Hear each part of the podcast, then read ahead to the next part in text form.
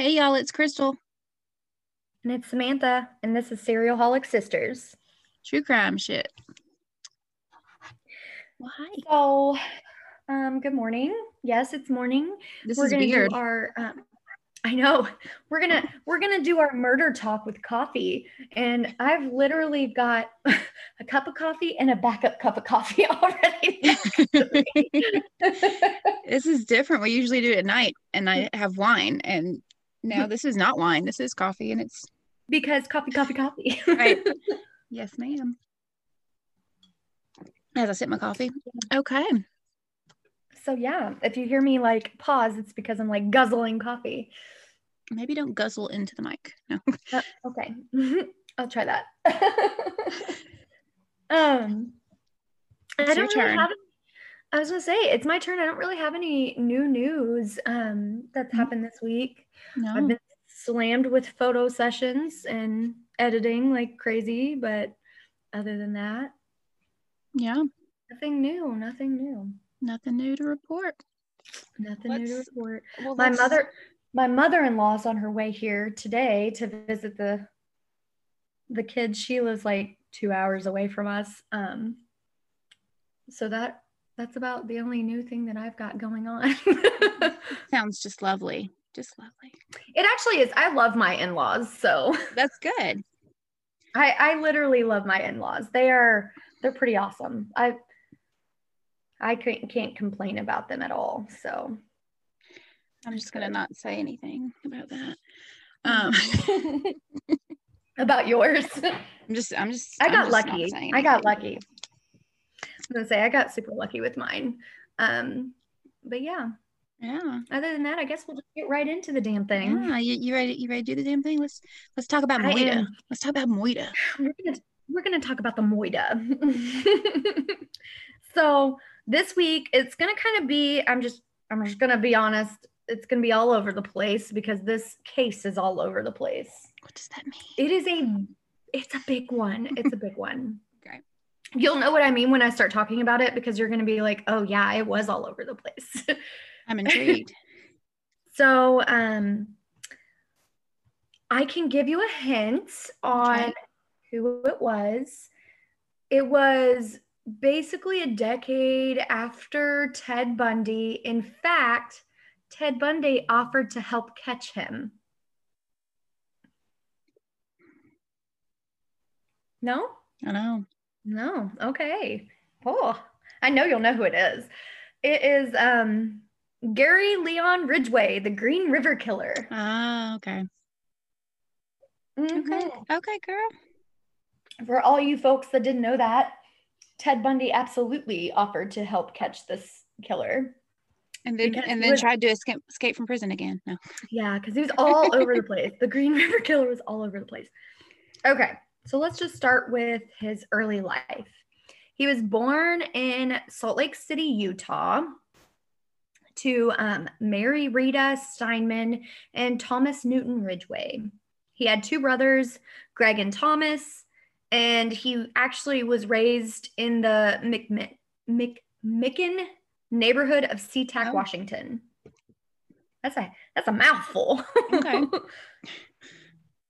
um, like a lot of our serial killers that have stated they had a really crappy childhood, his wasn't like super crappy, but it was somewhat troubled. Okay. And when I mean what I mean by that is like relatives actually described his mother as a domineering woman, and that um, some of them even said that when he was younger, um, they witnessed more than one violent argument between his parents. So Mm. It wasn't like it wasn't like she beat the shit out of him all the time, but it was a very unhealthy childhood, I guess I should say. okay. So, um, as a boy, he had a habit of wetting the bed, Oh, which serial killer as with a lot sign. people know, I was gonna say, as of people know, those are serial killer signs. Just because you Um, wet the bed no doesn't mean you're gonna be a serial killer. Damn it. I just need to throw my kids out. No, Right. Start over. Um, No, he wet the bed, and but his mother. So his mother was always the one that ended up discovering the accidents. So she'd bathe him immediately, but then she would belittle him after she bathed him and embarrassed him in front of his whole family. So she'd wait Aw. until all of his family was around and and then say, you know, only babies wet the bed. Are you a baby? like make mean. fun of him Yeah. yeah so so it was it was really like unsettling but when he was younger like this is where he started having like conflicting feelings of anger towards her and um, then he started having conflicting feelings of sexual attraction to his mother. Oh no. meaning yeah and it wasn't it wasn't like he like wanted to do anything or act on those sexual attractions or whatever. It was he was when he was getting older when he started like getting in touch with his body it was anger is what caused his sexual attraction to other women.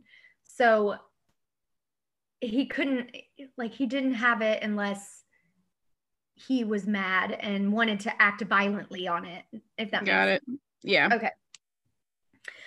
So as a young child um gary it, needless to say gary was stupid Okay. he, he, te- he tested with an iq of 82 Oh, baby. which which signified um basically low intelligence. Okay. so his academic performance in school was like really really poor. And at one point in high school he actually had to repeat a single school year twice in order just to attain grades that were decent enough to pass. Aw. i know. So he was not one of those super genius killers with the super was- high he was IQ. he was no ed kemper right. he was no ed kemper um in fact like he didn't have like a a crappy school experience i guess i should say but like his classmates actually described him as forgettable. So if that means anything it's basically he just didn't have a lot of friends. Nobody really cared Oh. they didn't I thought you were saying forgettable, like- I thought you were saying forgettable, like he just like forgot stuff all the time. I was like, same, bro. No no no no like he like um, they don't remember him. He's just like, yeah they they just if, if somebody would have walked down the hall and been like hey do you know where gary's at they would have been like who who the fuck's Gary? Yeah. Okay. Gotcha. You know the kid the kid that did this oh that kid oh i didn't know that was his name Okay. it's pretty sad but that's Yeah. how it is he didn't get bullied so that's good i guess but Yeah. he just had nobody really um, cared however he did have a girlfriend in high school and i'll get to that Okay. um, so a couple years down the road in his teenage years he was 16 years old. He was super troubled. Um, even though he wasn't being abused per se he um, would combine his anger of hatred for his mother who would belittle him or other family members that would embarrass him. And he decided to lead a six-year-old boy into the woods No, don't do that. so one day he decided to do that and he um Just like a random six year old, or he had already picked him just a random six-year-old just a random six-year-old boy um, he led him into the woods and then he stabbed him through the ribs into Aw. his liver and the boy survived oh yay. but according to the victim ridgway walked away laughing and saying i always wondered what it would be like to kill someone That's So he did- troublesome. he didn't kill him uh, and even even after that he didn't like he didn't really get in trouble which was concerning he got in trouble but he didn't like do any jail time They were like, slap on the wrist, don't you stab anybody else. yeah pretty much i was like what the fuck okay. That's, that's like you should have got you should have locked him up then he's 16 so this this brings me back to the whole ed kemper thing where he was 15 and killed his grandparents Mm, Yeah. So stop making fun of kids, okay? so a couple years down the road, he was 18. And when he was in high school, he decided he was going to join the Navy. So after graduation, that um, girlfriend of his that I was talking to you about, he ends up marrying. Um, her name was Claudia Barrows. Okay. And right after he um, enlisted in the Navy, he was sent to Vietnam. So he served on board a supply ship and actually did see combat. And during his time in the military, Ridgway began spending a lot of time with sex workers. Oh, okay. And ended up contracting gonorrhea. Oh, no. Well, this made him mad, but he still ended up continuing to have unprotected sex with these sex workers. Okay. Well, he learned his lesson, didn't he? Like, clearly not. Well, meanwhile, his wife, Claudia, who was alone and was 19 years old, got sick and tired of being alone. So she started dating while she was married. Oh, no, And I, now I know you're not um, supposed to do that. You're not supposed to do that. That is well, they- they ended up ending the marriage within a year. Well, I should say So so. then, yeah. So then, shortly after, he ends up meeting Marcia Winslow and marrying her. So they're they're married. They're having a good old time. But um, Are they? then they ended up ended up getting divorced too because of infidelities by both of them. They he kept having sex with sex workers. She got lonely and started dating. I see a pattern here. pattern. Well, then I guess Marcia claimed that he had placed her in a chokehold at one time. okay. And so that's kind of where she started drifting apart and looking into other men. But at the same time, it- here's where it was a little weird. So Ridgway actually became like fanatically religious Okay. during his second marriage, like during his marriage with Marcia. He was super religious. In in so many ways, he would actually go door to door and read aloud at work and at home the Bible. So then he started forcefully insisting to Marcia that she needed to follow the teachings of their church pastor. And um, Marcia actually stated that Ridgway would also frequently cry after sermons or Oh, reading the Bible. So okay. um, she just felt like very trapped in the relationship. So that's what kind of led her to to start her infidelity, you know. Yeah. Um, so Ridgway continued to solicit the services of sex workers during this marriage. And and so he actually wanted Marcia to participate in sex in public and in appropriate places. Wait, what? In public? Yeah. So he's like, so this is what's super confusing about him. He's like, oh, you need to be religious and do this. And then he's like, oh, let's go have sex in public and in appropriate places. And sometimes he would even have sex with, uh, he would even ask her to have sex in places where he had his victims' bodies that were discovered later. So, um, yeah, he's basically psycho. Basically. basically psycho. He had a very, in, as described to uh, detectives, insatiable sexual appetite. Okay. So he ends up marrying again. Who keeps marrying? Where are these? Where's he finding these women? Like, stop marrying don't- him. I have no idea. So he ends up marrying again. And of course, all of his ex wives and several old girlfriends had reported that he demanded sex from them several times a day. Often, he would even want to have sex in public areas or the woods, which was super fucking weird to Yeah. Yeah. I mean, it is. So um, Ridgway, in in fact, later on, he himself admitted to having like a fixation with the sex workers, and it was a love hate relationship, as he stated. Okay. so, in 1975, Um, before him and Marcia ended up splitting, um, his second wife gave birth to his son Matthew. So he did have a son. Okay. So now we're going to get into the Moitas. Moida. Okay. the Moitas. Okay. Hold on. Lo- lost your place. I lost my place. it happens.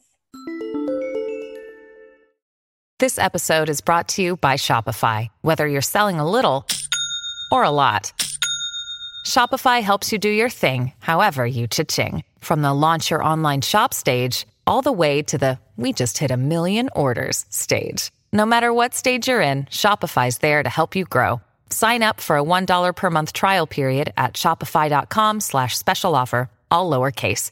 That's shopify.com slash special offer.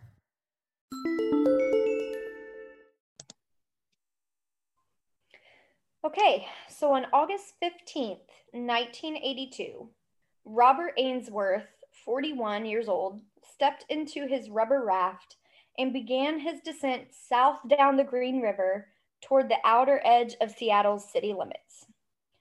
So, Robert had made this trip on many occasions, but this time it was going to be super different.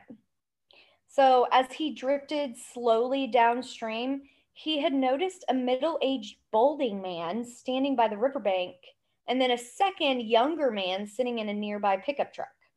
Okay. So Ainsworth suspected that the men were out there day fishing, no big deal. So he asked the older man that was standing by the bank if he caught anything.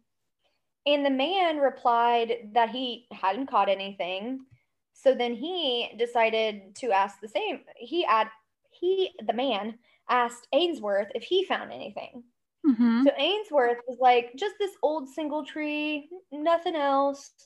And they waved goodbye. And then soon after, the two men left in the old pickup truck. So Ainsworth conti- continued to float down the river. But little did he know, he was about to be surrounded by death. Oh, no. It's So just all he- it's just all around him. Just It's all around him. So this is where it gets good. So as he peered into the clear water, his eyes ended up meeting another pair. Oh no. No, no. Don't like that. So a young black woman's face was floating just beneath the surface of the water. Oh god. Okay. Well, her, her body was swaying beneath her with the current, which made Ainsworth believe that this had to have been a mannequin. So, in attempt to pull this mannequin up, he um, attempted to snag the figure with a pole and ends up overturning his raft because he was trying to dislodge the figure from a rock. And he fell into the river. To his horror, he realized that the figure was not a mannequin. Yeah, no. So, seconds later, he saw another floating corpse of a half nude black woman. Another one? Submerged in the water. Yeah. So, he, he found another one. So, then quickly. So the death was all around him. all around him. So quickly, Ainsworth swam towards the riverbank where the truck stood earlier and was in like major shock. He was freaking out. Yeah. Um, he sat down, uh, didn't know what to do. He didn't have a cell phone or anything like that. I mean, this is Yeah, the they 70s right. They didn't have those um, 70s and 80s, I guess. Um, so he sat down and waited for help to arrive. Was the truck still there? Was the truck gone? No, the truck was gone. Like they drove off. So he's he's sitting at the bank and about half an hour later he notices a man with two children on bikes. Oh no. So he stops them and says or pulls the guy aside, tells him his gruesome discovery, and then he's like, "Can you please go get the police? Go get the police." So Right. before long, a policeman arrived at the scene, questioned Ainsworth about his find, and the officer didn't believe him. Like Oh, I knew you were going to say that. No. So he- the officer decides to walk into the shallow river himself and look at it. Oh, he just didn't believe that there were bodies? Yeah, he. I he thought you were saying like he didn't believe that he like found them. That he No, he thought he- oh he you placed that these they were real bodies here. bodies. He was like, they're, they're not real bodies. They're probably mannequins. Why You're would he not believe him? I know. Like, that's my thing. Disbelieving it, you, you're going to go and look at it yourself. So he starts walking into the shallow river, okay? And he reaches out towards this like ghostly form, this like This floating dead body. that's, that's half up from the water because the other half is under rocks. And the officer was like, oh shit. So he immediately calls for backup. Yeah, you think? So then, soon after the reinforcement arrives at the scene, detectives started sealing off the area and began searching for evidence. So during the search, a detective made another discovery. He found a third body, that of a young girl who was partially clothed.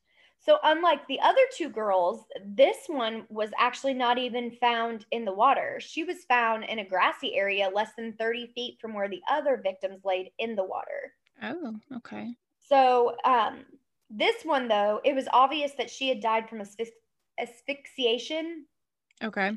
because she had a pair of blue pants knotted around her neck. Oh, that's a good indicator. Yeah. she also yeah she also showed signs of struggle because she had bruises all over her arms and legs and then um later she was identified as opal mills who was 16 years old and she was believed to have been murdered within 24 hours of her discovery so she wasn't laying there for a long time Yeah. So, following another examination of the bodies that were submerged underwater, um, they determined that all three of the girls had actually died of strangulation. But the two girls found in the water, one was identified as Marcia Chapman, who was 31 years old, and the other was Cynthia Hinds, who was 17 years old. They were both found to have pyramid shaped rocks lodged in their vaginal cavity. Whoa. Okay. Trigger warning. Little late. Delayed. they were both. We've talked about this. I know, I'm sorry. They were both held down by rocks in the water. Um, it was further determined that Chapman, the 31 year old, was a mother of two and had gone missing two weeks earlier. She had been dead for over a week and had showed um, advanced signs of decomposition. yeah, Then she was in the water. Yeah, of course. That speeds that up a little bit. It does. Hinds, who was 17, was to be- was believed to have been in the river for a period of only several days because she wasn't Yeah. um, as bad as the other. Right. So the three bodies were not the only ones to be found in and around Washington State's Green River. So several days earlier, the body of a woman da- named Deborah Bonner was discovered, and her nude body had been found slumped over a log in the Green River. She too had been strangled. So um, a month earlier than that, another girl who was identified as Wendy Lee Coffield was found strangled and floating in the Green River. I'm gonna need some people to start patrolling this river. I know, I know. so, in six months prior to her, a body um, who was actually Wendy Lee Coffield's friend, Leanne Wilcox, was found several miles from the river in an empty lot. But they didn't believe that was the Green River killer that murdered Wilcox. But investigators still kind of had it up in the air because it was the same MO. It just wasn't Right. the same location. I was like, why wouldn't they believe it was? I, I think it was. So basically, I know I'm gonna say it was. within the span of six months, six bodies have been discovered in or near the river. So detectives at the scene started realizing that there was a serial killer on the loose. I would have realized this after like the third body. right. Like you think, same- guys? the same I would have realized it when I came down to the river and saw the two girls submerged in the freaking water. Because clearly there's two there's two victims right there, same kind, right? I think for That's- serial, it doesn't have to be three or more. Did I make that up? It has to be three or more. Yeah. But still, I would have I start I would have definitely been Right. questioning it. So um And they found three the same day. Yeah. So boom, serial killer. They did. They found three the same day. And um, this is where a special task force was then assembled in King County, um, where detectives were now placed to investigate the Green, Green River murders. So, according to the Seattle Times back then, it was the largest police task force ever assembled since the Ted Bundy murders. That was less than a decade earlier. Yeah. So, And, course, and then Ted was all like, I'll freaking out. join you guys. yeah that not many people i don't i don't know if people knew that but yeah he did he offered to to help in this they're like, um they're like, Bundy, sit down. get just sit the fuck down you're fine you're fine where you're at right. You just you just sit there. you just rot in jail right now okay chill the fuck out what are you gonna help with you decapitated your women right. Oh jeez. Oh man. So um man, I lost my spot because. Sorry. Sorry.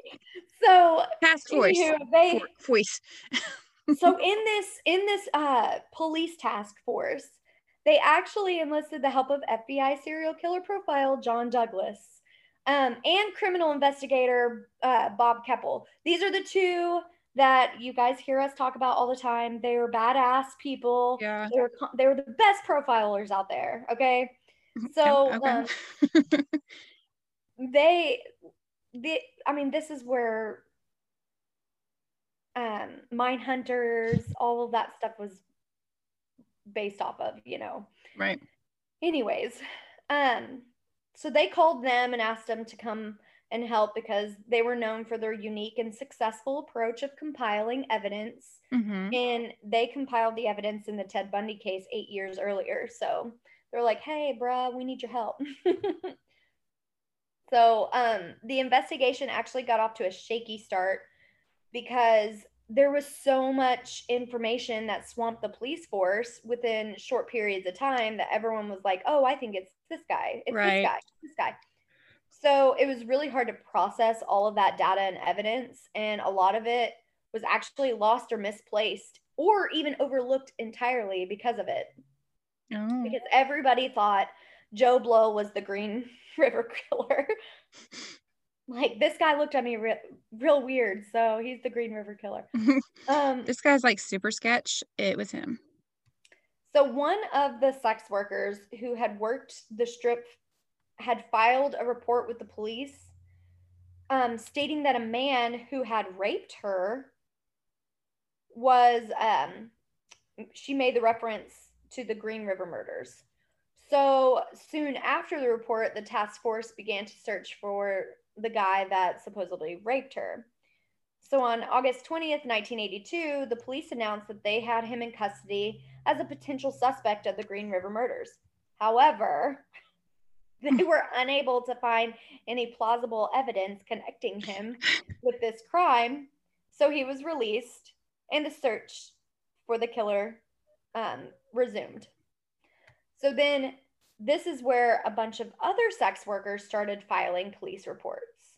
They were like, "Oh, this guy is doing this." Um, there was several interviews that were taken by two separate uh, sex workers that claimed that a man in a blue and white truck abduct, abducted them and attempted to kill them. I can't talk today. It's fine. It's fine. I can never talk. You're doing a good job. Keep going. so, according to one account um, by Susan Widmark, who is 21 years old, a middle aged man in a blue and white truck solicited her.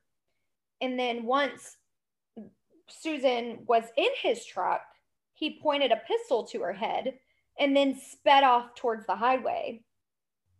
He took her to a isolated road where no one was around, turned the Mhm. engine off, and then proceeded to violently rape her. So then, following the rape, he allowed her to dress while he began to drive away from the scene with her still in the car. And then, while he was driving, he made references to the recent river murders. So while continuing to hold a gun to her head, she's like freaking out, fearing for her life. She Yeah. manages to escape from the vehicle while at a stoplight. Oh, I was like, while he was driving, she just tucked and rolled. No. She just yeeted the fuck out of there. Right.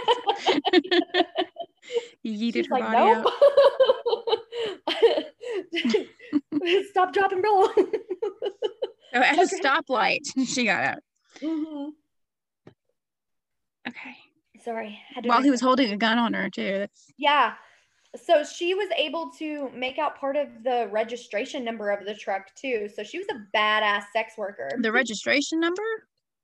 yeah. The, or the li- driver the license plate number. well, that's the same fucking thing, isn't it? I don't think so. okay, whatever. She just gave a number. she gave a number for the truck. Okay.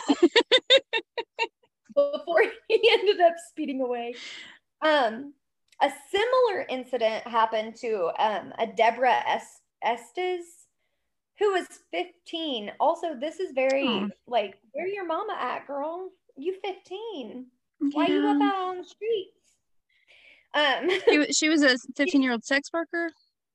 yeah, so she filed a report to police in late August 1982 concerning a rape. Okay. So Estes told the police that she was walking down the highway, which is so fucking As- weird for As one does at 15, doing. yes. Um, when a man in a blue and white pickup truck approached her and offered her a ride. So she accepted this ride, which again, people stop getting in fucking vehicles with strangers. Hitchhike. Stop hitchhiking. So she accepted and climbed into the vehicle. And to her amazement, the man pulls a pistol out on her, points it at her head. Oh, amazement or horror to her horror. Yeah, why did I say amazement? I don't know. That is not amazing. It literally 100% says horror right here. It's just making shit up at this point. Okay. Listen, bruh, it's early. I'm still drinking coffee. to her horror, the man pistol whips her. No, I'm just kidding. Oh. God. the man, I'm kidding, I'm kidding. The man pulled a pistol out, pointed it at her head, and then violently forces her to give him oral sex before, Oh, before releasing her into the woods, handcuffed, uh, okay. and he drives off. So, of course, she's immediately looking for help. So again, uh, again, our life lessons are don't hitchhike and bite it off. Yes, like- guys, bite it the fuck off. Okay. I'm sorry for any guys that are listening to this and cringing. Just know that we don't mean it for all men. We mean it for the nasty little rapist men. but bite it the fuck off. bite it the fuck off. Oh God. okay. So, anyways, seeing seeing a pattern um, that could have been related to the Green River murders, the task force started to follow these leads um, for this blue and white truck. Um, so they they were hoping that the new information concerning the man would lead them to a break in the case. And they started looking for all white and blue trucks in the um, Seattle area. Okay. I have a couple questions. Okay. One, first of all, you don't need all the white and blue trucks if you've got a partial tag number, but whatever. Two. That's exactly what I was thinking. I was like, bruh, this girl straight gave you a number. Go be looking it up. like you're not doing a good job detectiving. Two, how uh, what are the what are the things that linked this person to the Green River? Like wh- why did they put those two together? Well, so they started so the reason they started looking for um this guy is because Because all the reports were- from the sex workers, right? yeah, and the two that were submerged in um the water were sex workers. Got it. Okay. And then the sex workers that were um, going in and making reports were stating that this guy had been saying that he was the Green River Killer. Okay. So at first, you know, all these investigators were like, "Oh, it's just a sex worker. Just Right, as they do, which is to get- obnoxious. they're just trying to get publicity. They're just trying to be the ones that supposedly caught this guy." Because Or else they'd just be like, "Oh, they're just sex workers. Like, who cares what they're saying? Exactly. But then when um John Douglas and and them were called in, they're like, "Why are you guys not fucking looking into these guys?" Right. Like, hello. Like, hello, they're giving you a lead and you're not taking it because they're sex workers. Come the fuck on. So basically, um, these these women that were escaping from being murdered right. were going to the police and were like, "This guy got me," and it's now they're like, "Oh man, this is the fourth person that's come to me over a green or a blue and white truck. So they're Maybe like, I should look into it." they're like, this guy got me. He tried to kill me. He told me he was the Green River Killer, and here's part of his license plate number. And they're like, okay, look for all the blue and white trucks. And they're like, wait. A hundred percent. okay, got it. Because Cool story, bro. they're not.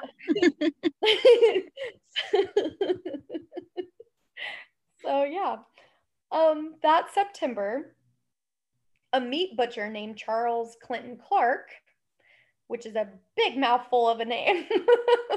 Charles Clinton Clark. yes, Okay, his initials are CCC. that's cool. That's cool.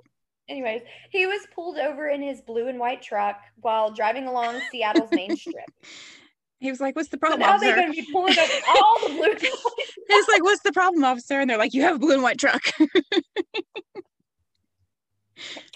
That's exactly what it was. So, after a background check was conducted, they learned that Clark owned two handguns. So, the investigators believe that Clark might be the man they were looking for. because he owned two handguns. he owned two handguns and had a blue and white truck. Don't worry that um, none of these victims were shot. Like that's not important. Well, here's the thing they obtained his driver's license photo and showed it to both Widmark and Estes, the two mm-hmm. women that escaped. yeah. And both women positively identified Clark as their attacker. Oh. So, yeah, I'm not done. I'm not done. We're getting there. Okay. So, Clark was arrested and his house and vehicle were searched. The police found the two handguns that were allegedly used in the assaults. And after interrogation by police, Clark admitted to attacking the women. However, there was speculation as to whether he was actually the Green River Killer because he was known to release his victims following an attack. So now we're looking at like a serial rapist and then a serial killer. Right. So, moreover, um, Clark had a solid alibi during the time that many of the Green River victims disappeared. So now they're like, mm, I think we got two different people. Well, that's just So great. Clark, Clark was being booked with the rape of Widmark and Estes. Um, 19 year old Mary Bridget Meehan disappeared during a walk. So oh. Meehan was more than eight months pregnant Oh no. and went missing near the Western Six Motel. So the motel was located on the strip and was a frequent hangout and workplace for many of the sex workers that fell victim to this Green River killer. So, based on a hunch, um, the detective on the case began to sus- suspect that one of the volunteer civilians working on the case might be the Green River killer. Oh. Okay. Yeah. Yeah. because you know they had all of these leads so they Right. had all these like volunteer people so then a 44 year old out of work taxi driver became the focus of the investigation which i don't understand why they just assumed a poor 44 year old out of work taxi driver was the focus They- like, li- leave he's having a hard enough time. Leave him alone. I know. So they were concerned because two weeks prior to Meehan's disappearance, two 16 year old girls, Kase Ann Lee and Terry Renee Milligan, mysteriously disappeared. So they were thought to have had a history of sex work, like being sex workers. okay. So um, Where they, are all these teenage sex workers, by the way? I don't know where their mama at. It's real sad. All right. So then the two, because they were like, it was suspected that they had fallen victim to this Green River killer too. So the taxi driver seemed to fit the profile of the killer that was devised by the FBI agent John Douglas too. So This was his profile. According to Douglas, the Green River Killer was a confident yet impulsive middle aged man who would most likely frequent the murder scenes in order to reenact the crimes in his mind. The killer was probably familiar with the area and was likely to have deep religious convictions. Moreover, um, Douglas also believed that he might have an active interest in police work. So, especially the investigation into the recent murders. So, the killer might have even contacted the police in effort to assist on the ongoing uh, they know these things? Okay. So during most of 1982, they the police heavily monitored um the taxi driver's movements. Okay. And although he like continuously denied having anything to do with the Green River murders, the taxi driver eventually became the primary suspect in the killings and was arrested for unpaid parking tickets. so they followed him for a year and didn't catch him doing anything. Like, Yeah. And then they but they just continued to parking follow. tickets. Okay. Yeah, so they had like no solid evidence at all connecting him to the murders, except that he knew five of the victims. They were like, this guy's got a shady mustache. It must be him. dun dun dun dun. I'm gonna tail him. so um, I feel really bad for this taxi driver because he was like the the main suspect, and they get him for unpaid parking tickets, and the only solid evidence that they had is that he knew five of the victims. Right. Of course, he knew five of the victims. He was a fucking taxi driver. Like he drove a lot of people around. like, geez. So on September 26, 1982, the decomposing remains of the 17 year old sex worker named Giselle Lovvorn were discovered. Sorry if I butchered that name. She had been missing for more than two months before a biker found her nude body near abandoned houses south of the SeaTac International Airport. She had been strangled to death by a pair of men's black socks. Oh. And then, intriguingly, at the time of her disappearance, she was blonde. But when her body was discovered, her hair was dyed black. Oh. That's weird. Yeah, isn't that weird?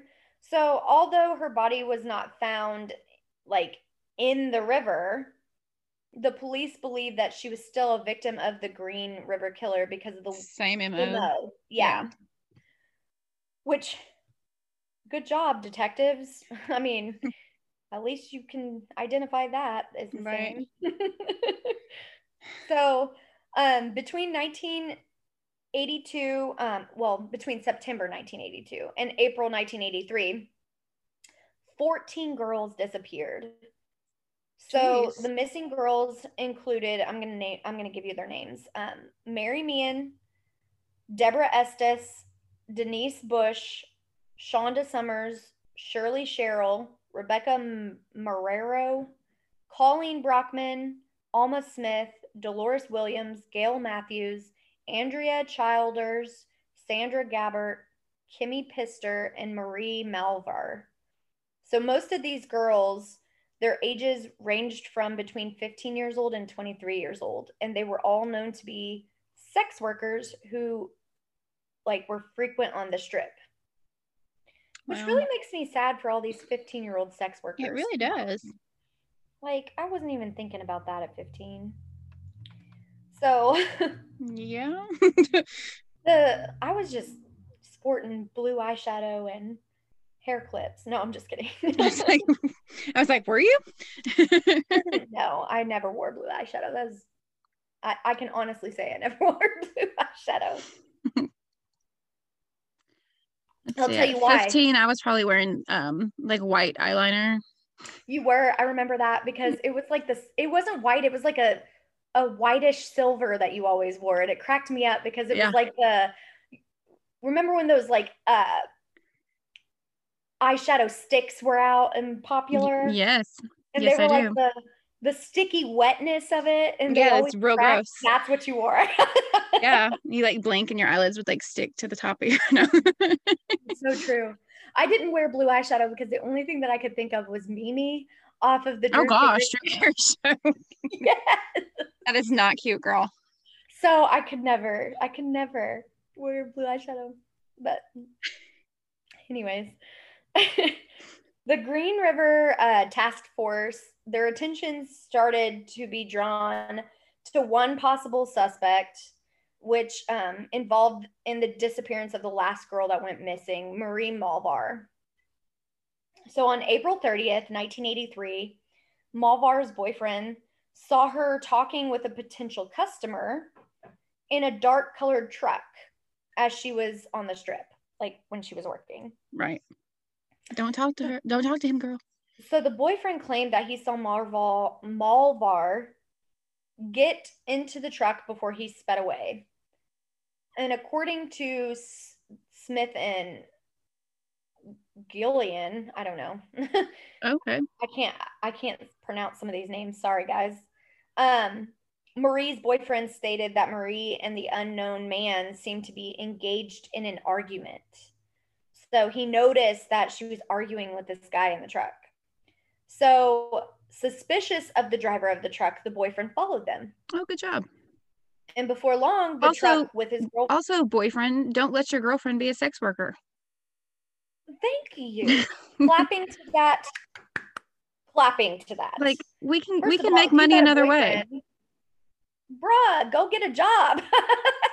Just, just do, like right. like, go get a job. Okay. So, suspicious of the driver of the truck, like the boyfriend follows them.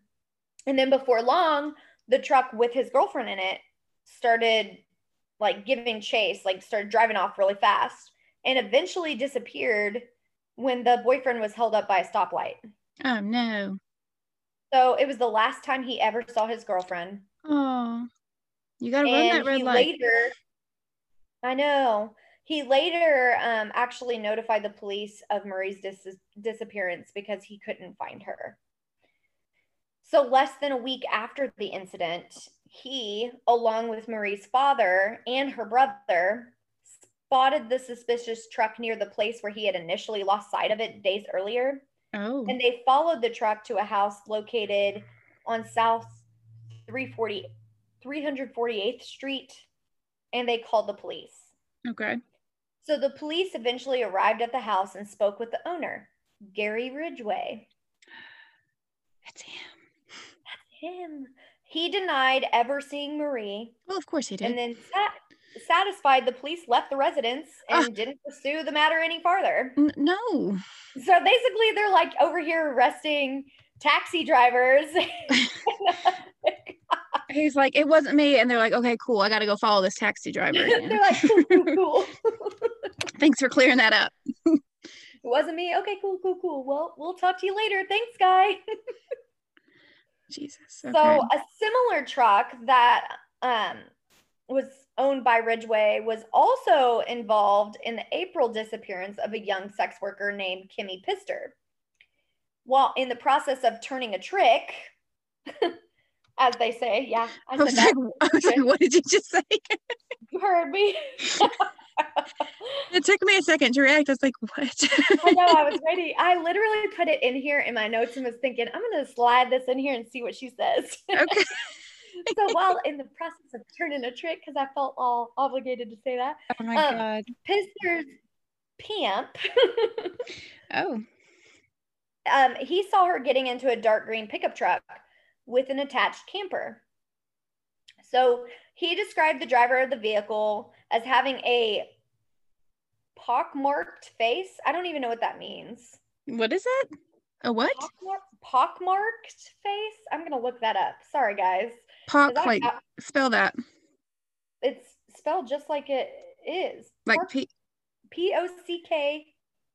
Oh, okay. like chick, like pockmarked. It's like the deep scars that are from chicken pox? Yeah. Okay. Uh, that, Well, I learned something. I didn't know what that meant. I just saw that's what they had described him as. So they described him as having a scarred up face. mhm.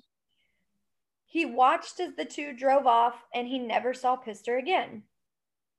So he also later informed the police. Um, Well, then the information concerning Pitsor's disappearance and Marie's was still never fully connected, which to me it What? makes no sense. Same fucking truck. Same MO. Same- Okay. Y'all are doing a really good job. Like I want to go to Washington and be like, "Are you for real?" so, anyways, by the spring of 1983, the investigation into the Green River Killer and the related murders were collapsing. So, the task force detectives had no probability of the taxi driver being the killer. So, but yet they continued to keep him as a prime suspect, which Oh doesn't my make sense. They had no new leads. Sex workers just continued to rapidly disappear. Um, in which to me, I'm sorry, but if they kept rapidly disappearing, then I would be like, well, it's obviously not the taxi driver. Right. Like you've been following him this whole time. It's obviously not the taxi driver It's that not I him. for unpaid parking tickets. Right. Um, so anywho, the task force was unable to keep up with the massive information and um they were just failing this case. So in late April, Keppel, who was the detective that was hired on with John Douglas, spent three weeks going through all the information available pertaining to the murders believed to have been um, connected to the Green River Killer. So, upon the uh, completion of his analysis, he compiled a report for the sheriff of King County to the task force. He, um, the report was like a highly critical. It was super needed for this investigation.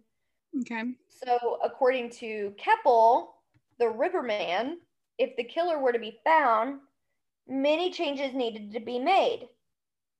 The report, sorry, I had something in my eye and I just Oh. lost my place. Okay. The report compiled by Keppel stated that most of the data, including evidence, files, and witnesses that were accounted to be connected to the crimes, were all basically a jumbled up mess. So, the first thing that was needed to um, catch this guy was to complete completely reorganize and categorize categorize um, all the data into their own little areas. So once this was completed, they'd be able to find out like similarities, things that weren't similar to this case, and maybe be able to catch the guy because all they were doing was going based off of 17 billion different information and they were writing all this information all the detectives were writing all this information down and none of it made sense to them Okay. so there was no doubt after they could do this that they'd be able to find the killer so on may 8th 1983 another body was discovered that was later identified as carol ann christensen who was 21 years old her remains were found by a family hunting for mushrooms in a wooded area near Maple Valley. Is that what is that what is, that what that's called when you go pick mushrooms, hunting for mushrooms? That is a thing. Where I live, that's a big thing, to be honest. But it's called And- hunting? Is it not called like yeah, they harvesting they- mushrooms or no, they it's hunting for mushrooms. So, so here in Kansas, um, I'm not one of these people, just so you know. here in Kansas, there's a crap ton of people that will go out and hunt for morel mushrooms because I guess they're really good if you cook them or whatever. I personally have no interest in eating them. no interest in looking for them. I'm not going to waste my day looking for mushrooms. I'm I mean, I sorry. I'll find mine at the store, but okay. If I want mushrooms, I'm just gonna go hop up over to the local grocery store and buy me some. So yeah, it's it's weird. It's a thing. It's a thing. But then here, it's also a thing to make chili and freaking uh, cinnamon rolls together, and that's not right. what? that is not right. That's a Kansas thing. I never knew that. I was like growing up where I grew up, where in Mississippi, we made chili with cornbread. Like what are you talking about? Chili with cinnamon rolls? Yeah, I I refuse to eat it here. It's That's a I don't like I don't like that. No. it's a thing, and I don't like it either. okay. Okay, so anywho, Hunting mushrooms. um, Caroline Carol Ann Christensen was found found in that wooded area. Body. The killer had displayed her corpse in a very unusually gruesome way. Oh, So trigger warning. okay. I was about to say that. Christensen- was, yeah, trigger warning. Uh, Christensen was found with her head covered by a brown paper bag. When it was removed, it was found that she had a fish carefully placed on top of her neck. what? Yeah. Smith and Guillen state that the um, killer also placed another fish on her left breast and a bottle between her legs. Her hands were placed crossed over her stomach, and freshly ground beef was placed on top of her left hand. What? Further examination revealed that she had been strangled with a cord. She showed many signs of having been in water at some point, even th- though the river was miles away.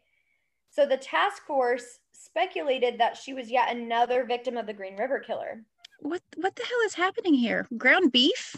Well, the only thing that I can think of is they wanted to put stuff like that so that she'd get eaten Eat by, like, animals, right? yeah. Wildlife. I was thinking that, but still, that's very It's Okay. super weird. So during the spring and the summer of 1983, nine more young women, um, many who were sex workers, disappeared. And um, the majority of the girls were placed on the ever-growing list of the possible Green Killer murder, Green River Killer murders. So um, there were some who did not make the list because they were found outside of the perimeters where the Green River Killer was known to dump his bodies but they still believed it could have possibly been like related to him. They just didn't have proof. Okay. So that summer, several more bodies were discovered in June, Jeez. and the unidentified remains, which were believed to be of a 17 to 19 year old white woman, was found um, on Southwest, and the, I'm gonna butcher this, to Layton Road, to a Layton Road. I don't know. Sounds right. On August 11th, the body of missing Shawnda Summers was discovered near the SeaTac airport, which we've we've seen a couple bodies there now. One day later, the remains of another body who which remained unidentified was found also at the SeaTac airport north site. And then the fall and winter of 1983, there was even more disappearances and even more corpses. Okay, so now let's um now let's have somebody just patrol the airport. Thank you. Like- That's exactly what I was thinking. So, first of all, here's my thing you should have somebody out there watching the locations by the bank of the Green River, somebody over by the SeaTac airport. You should have, there's all these post up spots. And Right. they're failing to do this. So, all these ladies are just like, honestly, you should have been at the strip. Watching the strip, you were too busy arresting the taxi driver. Right. You need to be following some of these sex workers while they're working instead of following this taxi guy around. Exactly. So, um, basically, they're continuing to find all these bodies, right? So, on November 13th, following an extensive search of several lots surrounding an area south of the SeaTac near South 192 or 192, 190, 192nd Street. Jesus Oh. The, the badly decomposed remains of Mary Me- Meehan. You remember her, right? Mary Meehan. The one that was um Was she the one that the boyfriend followed? she was no. the pregnant one. Okay. That was Maria, right? The boyfriend followed Maria. Yeah, Maria was the or Marie or whatever was the yeah. Oh, okay. So the badly decomposed remains of Mary Meehan and her unborn baby were found. Oh, it's like the baby had been. Oh, you said unborn. Huh? I said the baby had been born. So Mary and her child were the only victims attributed to the Green River Killer who were fully buried. Several unexplainable items were found on or close to her body, which included two small pieces of plastic, a large clump of hair near the pubic region of her body, um, a patch of skin attached to the skull. Just like random hair, not her hair. Yeah, like it's random, which contained fibers on it, three small bones, two halved yellow pencils, and clear plastic tubing. So none Okay. of which made sense. Right.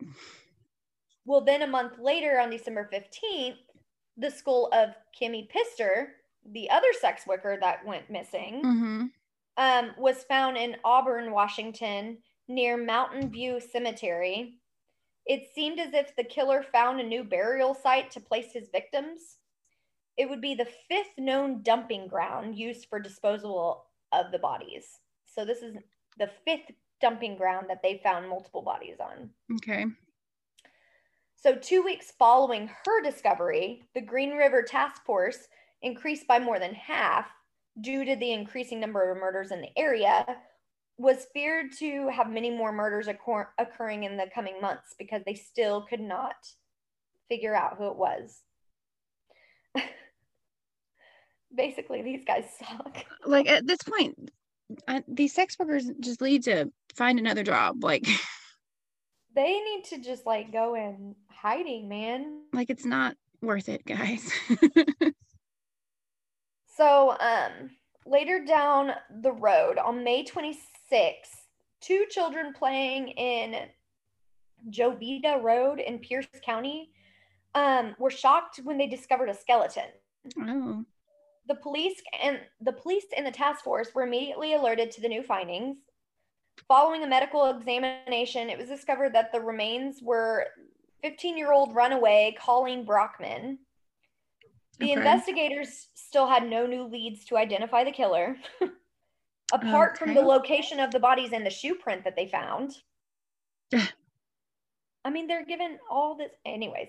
After Right. almost three years of this murderous killing spree, like it just continued. So then, following the the, the discovery of Brockman, the rash of the murders seemed to be dim- like very uh entertaining, I guess.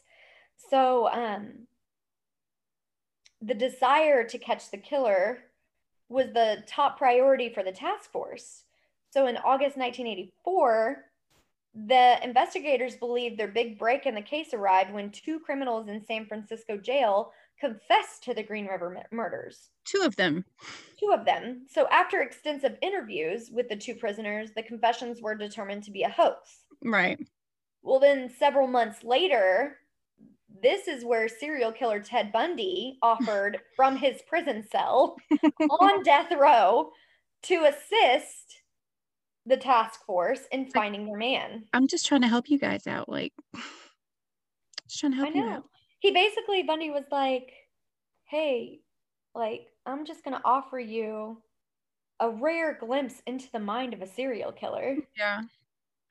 um, this is an offer that you just should not refuse.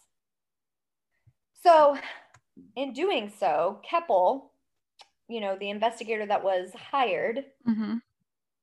asked in detailed questions that he hoped Bundy could answer some serial killer related questions like what what do you think? Like why is he doing this? Why is he doing that? So much of the information that keppel had received actually interested him and the task force investigators. So bundy suggested that the killer knew his victims probably even befriended them before he lured them into their deaths. And according to Keppel's book, The Riverman, if you haven't read it, it's also a good book. Um, Bundy suggested that the killer likely disposed of even more bodies where they found the most recent ones. He believed that the disposal pattern of the bodies led closer to the killer's home. So Bundy's actually giving all of this information because this is stuff he did, right? Mm-hmm. So Bundy was actually able to give unusual insight from a killer's perspective, which was super helpful to the case. Jesus. So the information received from Bundy assisted the detectives in their general understanding of this of like serial killer behavior. In fact, Bundy became one of the primary consultants next Wow. to Douglas and Keppel that contributed into building this specific killer's profile. He was like, You probably have already talked to him at his house. he was basically like he was like if you haven't if you have not believed to have done it i can tell you it's gary ridgway right.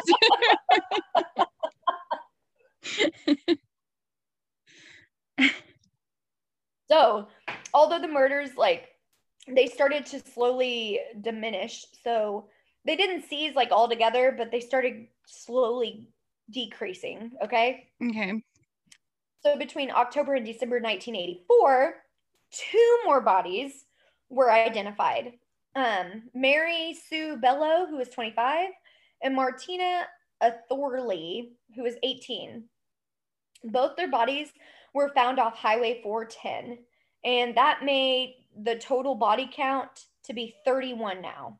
Jeez. Although only 28 of the victims were a were actually on the like official Green River murder case, Mm-hmm. um, or murder list or whatever, they still had those, you know, little doubts that the other Right. They couldn't positively Yep. connect them to that.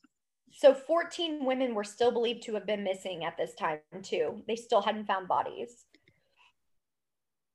So, um, I lost my place again. Man, I have so many notes, guys. I'm so sorry. Because it's So it wasn't until I know, I know, and it's morning. Um, it wasn't until the late winter that skeleton remains of yet three more victims were found. Uh, the first remains were identified um, as Mary West, which were found in a wooded area in Seward Park in Seattle. Seattle. The other two remains, um, which we we already talked about those, I think. Yep, Kimi Pitsor mm-hmm. and another unidentified white female. So I guess those ones. Where am I at? You are all over the place. I'm telling you. Oh, sorry. Here, I got it. We're good. You good, sis? I'm so good. Sorry. this is why we don't record in the morning. I know. That's what I was thinking.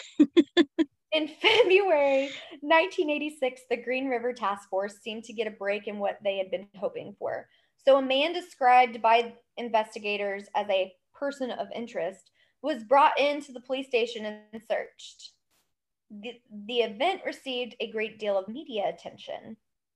Okay. So, during the time, the public became like increasingly aware of the task force lack of results. they were basically like, these guys suck Okay. clearly.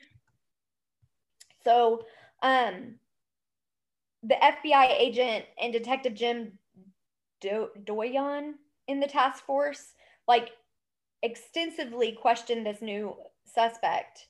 And then before long, they realized it wasn't the man they were looking for and let him go. So, Who was so it? like again, Do you they're, know they're over here thinking that they're going to catch this huge break, right? uh huh. And they're still not catching this guy.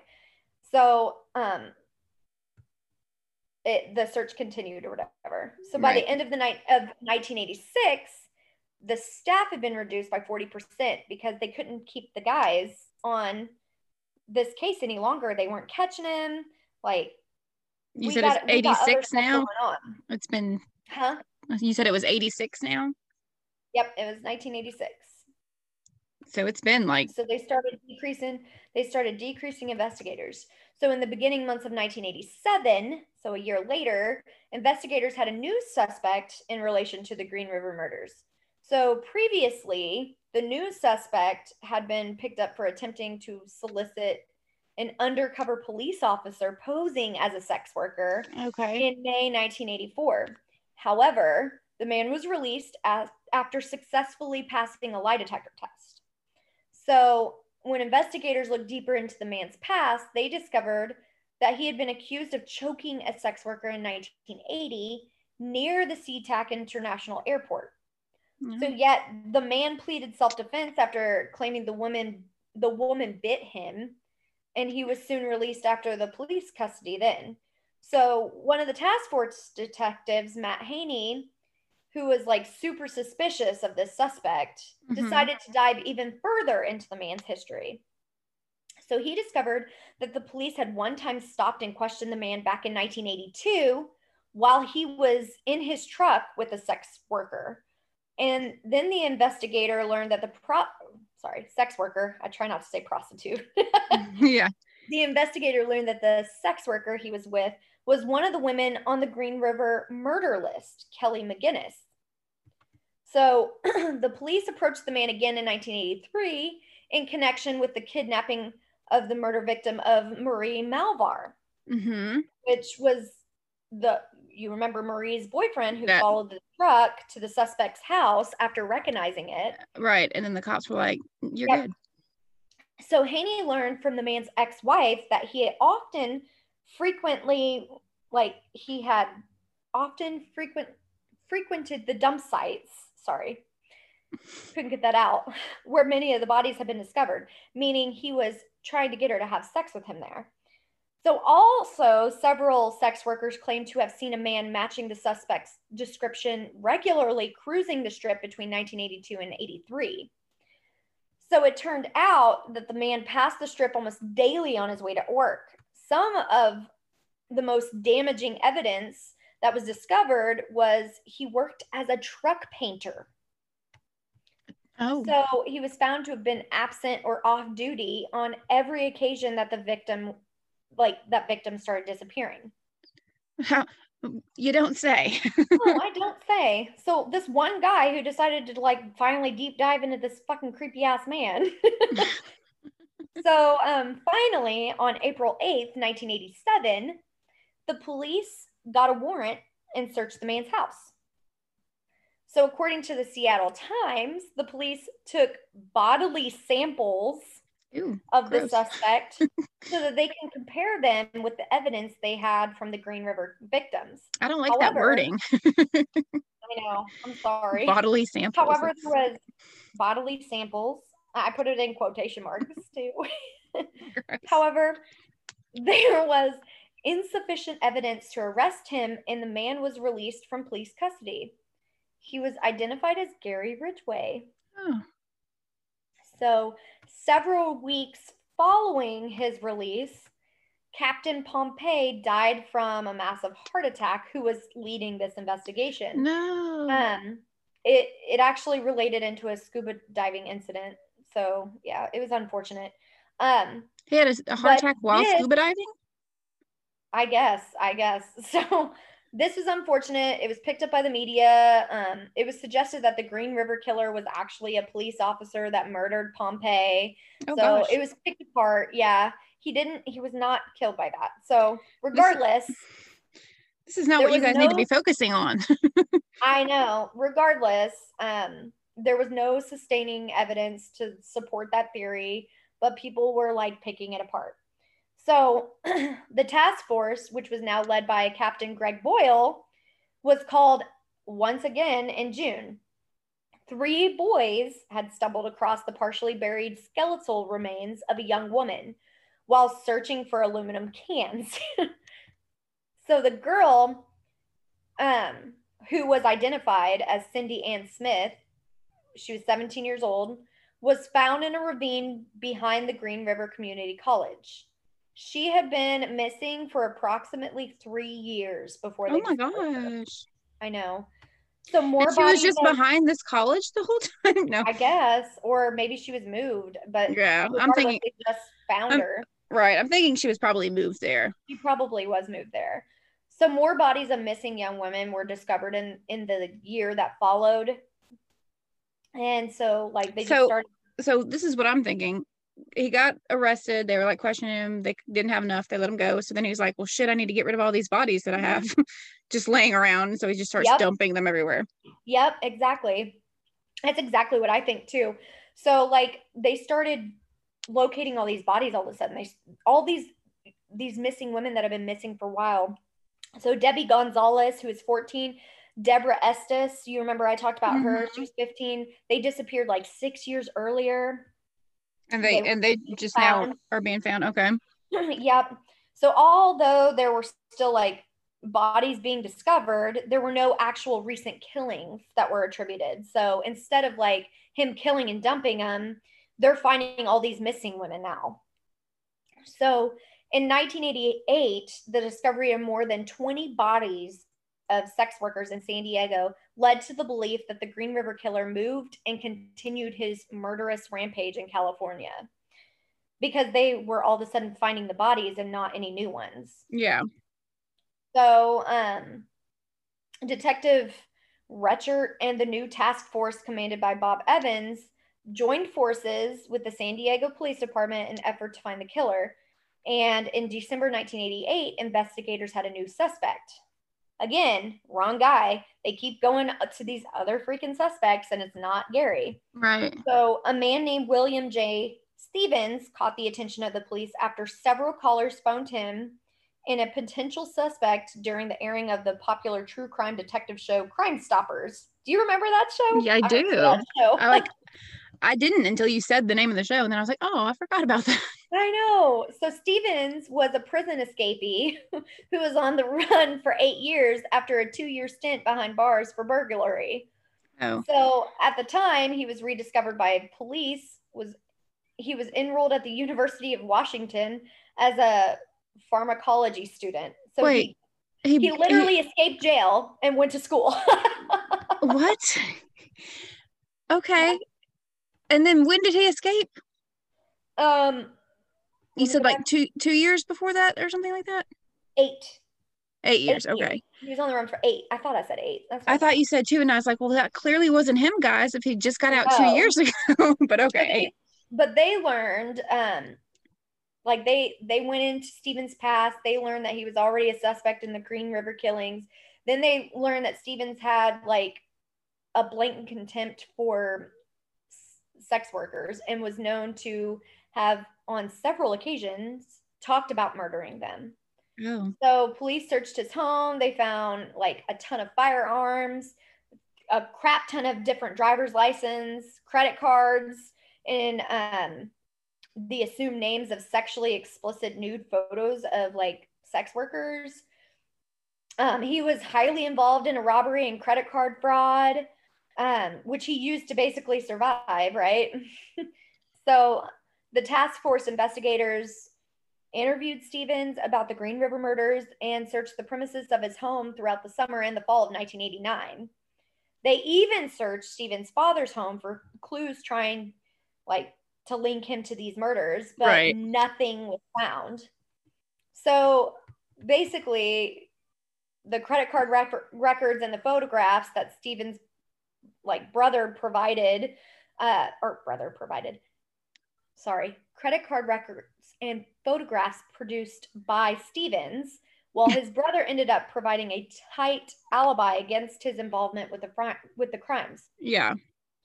So, according to the records and the receipts, Stevens was, tr- was traveling across the country during the summer months of 1982 when many of the murders occurred. So, he was cleared. Wasn't Right. him. I mean, So still go to jail because you're supposed to be there, but Yeah, he's supposed to be there, bro. he just like straight yeeted the fuck out of there and decided to go to school. I don't understand Oh. how he okay how he got into school.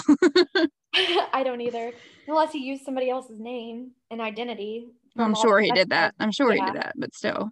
So in October 1989, two more skeletal remains of young women were found.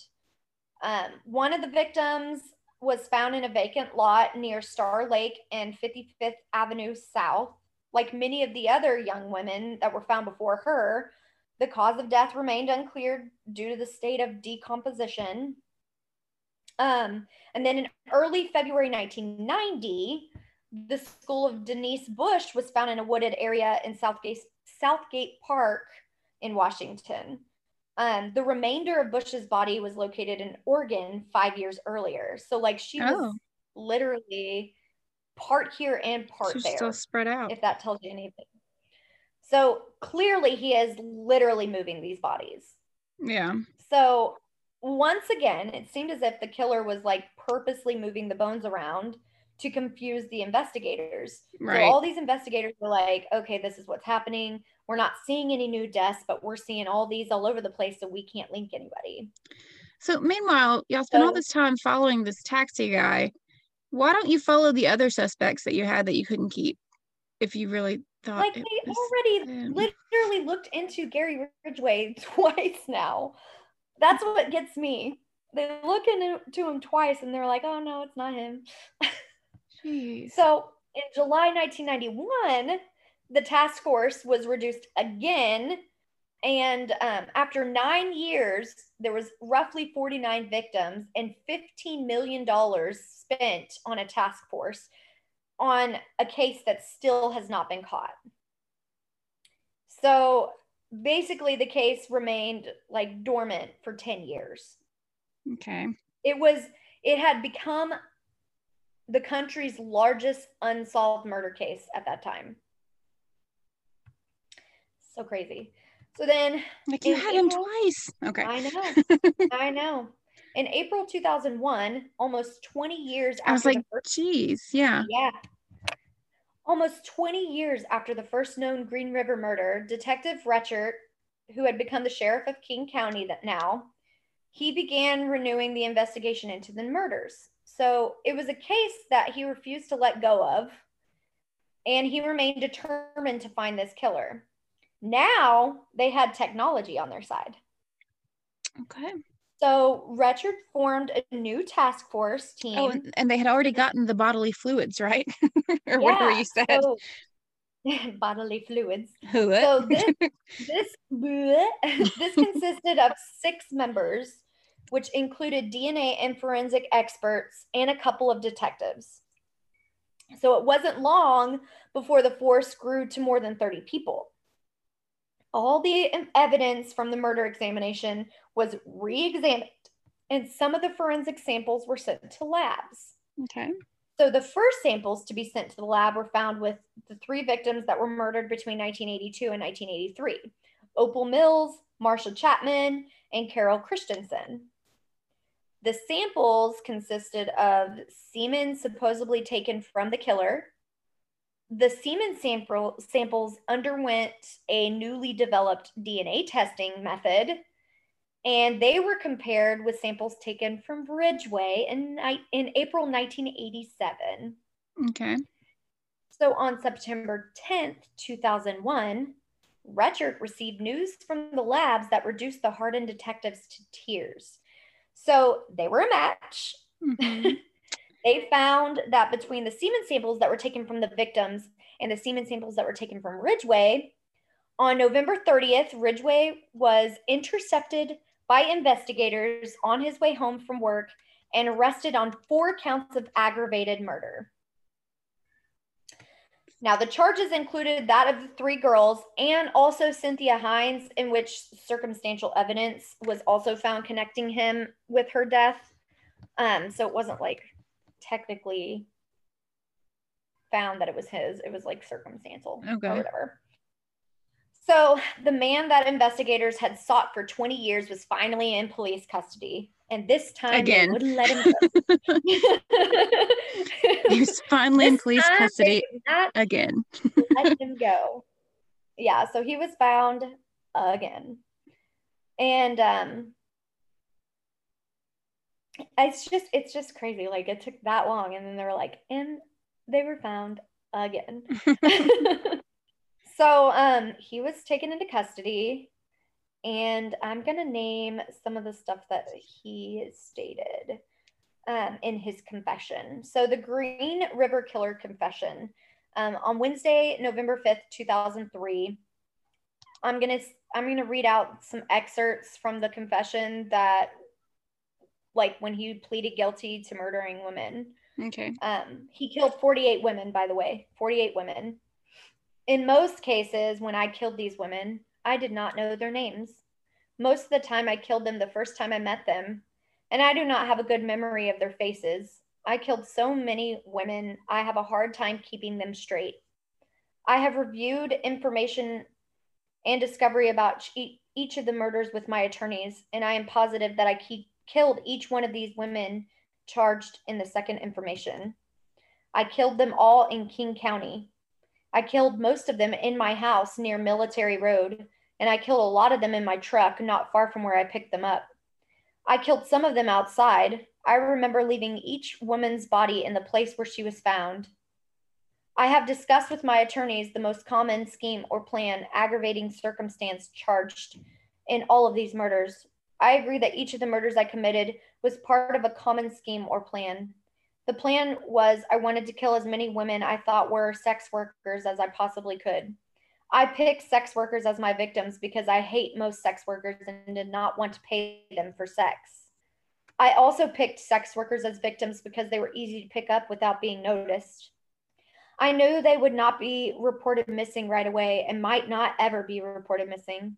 I picked sex workers because I thought I could kill as many as, of them as I wanted without getting caught. Another part of my plan was where I put the bodies of these women. Most of the time, I took the women's jewelry and their clothes to get rid of any evidence and make them harder to identify. I placed most of the bodies in groups, which I called clusters. I did this because I wanted to keep track of all the women I killed. I like to drive by the clusters around the county and think about the woman I placed there. I usually used a landmark to remember a cluster and the woman I placed there. Sometimes I killed and dumped, dumped a woman intending to start a new cluster and never returned because I thought I might get caught putting more women there.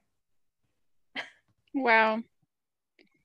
This piece of freaking wet lettuce. You are, uh, wow. And so he, but he didn't, I kept waiting for him to explain the ground beef. I know there. I, there's no ex- explanation of it. Basically, the judge told Ridgway that in his case he could find no compassion, Yeah. so he sentenced him to a 49th consecutive life term. So basically, 49, 49 49 victims, life sen- 49 life terms. right. Okay. I feel so bad. I can. Um, I actually have a list of their all of the victims' names. If you want me to read them off, I can. There's a lot of them. That that's gonna take a while, I feel like. And this and this might tell you- actually be the longest one we've done so far. I think it is. It, it is the longest one. There's a lot of information. I will state that it's just sad to see um, the ages that they Yeah. them. It, it did. It ranged from 15 to 23. A lot of them were like disappeared and weren't caught for weren't caught. A lot of them disappeared and weren't found And weren't for found. many years later. Like for instance, Marie Malvar, the one that um, her boyfriend followed, she Yeah. was captured April April of 1983, and they didn't find her body until September of 2003. That's so sad. I feel like if you It have the list of the names, maybe we could post it on like the Instagram or something. I will. I, I can definitely work to do that.